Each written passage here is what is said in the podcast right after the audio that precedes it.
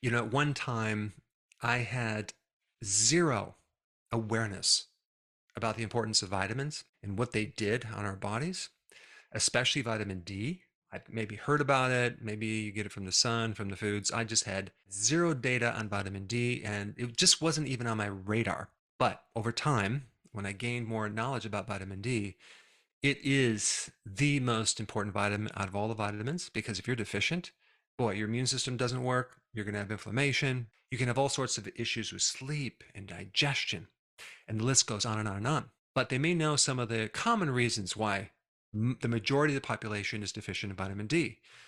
Gut inflammation, no gallbladder. As we age, our skin becomes thicker. We can't absorb vitamin D from the sun. The darker the skin is, the less vitamin D absorption because of the melanin, the pigment in the skin. The more obese someone is, the more diabetic they are, the more insulin resistance they have, the less vitamin D they're going to absorb. And also um, where they live. Uh, if they live at a high latitude in the north, they're not going to get much D. And it's virtually impossible to get vitamin D from your diet. People are also more aware that their genetics have a big play in vitamin D too. There are many different genes that a person can have a problem with that either um, makes it difficult to convert uh, into the active form of vitamin D or just absorb vitamin D. And I have that problem myself. Then you have if a person has an infection, uh, microbes can downgrade vitamin D receptors and block the absorption of vitamin D as their strategy to overcome your immune system. If someone has a fatty liver or they smoke or they consume sugar or they go through stress, they're going to absorb less vitamin D. If they're on a statin or on a low fat diet, they're not going to get as much vitamin D. If there's pollution in the air, or even if they're getting too many omega 6 fatty acids with the soy oil, the corn oil, the canola oil, that will block vitamin D. But I want to talk about seven things that you probably have never heard of before, and they're very interesting and they're very important to know. Number one, the majority of side effects that may occur when you take vitamin D, okay, and I'm going to list them fatigue, insomnia, constipation, diarrhea, a skin rash, nausea, headache, pain, all could occur if you're low in magnesium. Magnesium is such an important mineral in relationship to vitamin D. It helps it work better. And if you're deficient in magnesium, which a lot of people are, vitamin D may give you additional issues. So, in other words, if you take more vitamin D, it can exaggerate an already deficient situation with magnesium.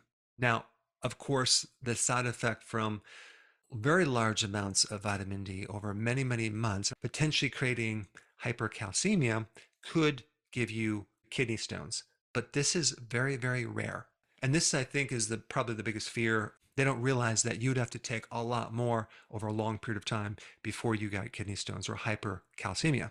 And if you're taking magnesium and other factors related to uh, this vitamin D, like K2, the odds of you getting hypercalcemia, too much calcium in the blood, even go even lower. But drinking a little bit more water, like 2.5 liters of fluid per day, can really almost eliminate the formation of kidney stones because kidney stones form when there's a super concentrated amount of this calcium in the urine. So if your urine is so diluted, uh, it can never be super concentrated. Number two, taking uh, vitamin D infrequently works a little bit better than on a regular basis. So if we compare taking 10,000 IUs of vitamin D every day as a maintenance dose, and you instead did 50,000 IUs once a week or twice a week, that might work a little better for you. And this is good because sometimes people forget to take vitamin D and they think, uh, is it going to do any good if I take it a few times a week? And the answer is yes. Remember, vitamin D is a fat soluble vitamin. So when it goes in the body, it gets stored in the fat cells and it's it can be released over time. It's not like a water soluble vitamin like some of the B vitamins and vitamin C that you would want to take those on a daily basis. The next uh, thing that people don't realize is this when you consume like farm raised fish, which I mean, it's so, so common in restaurants, and uh, you just need to start reading the labels. Farm raised fish has four times less vitamin D as wild caught fish. Grain fed animals compared to grass fed animals have much less vitamin D.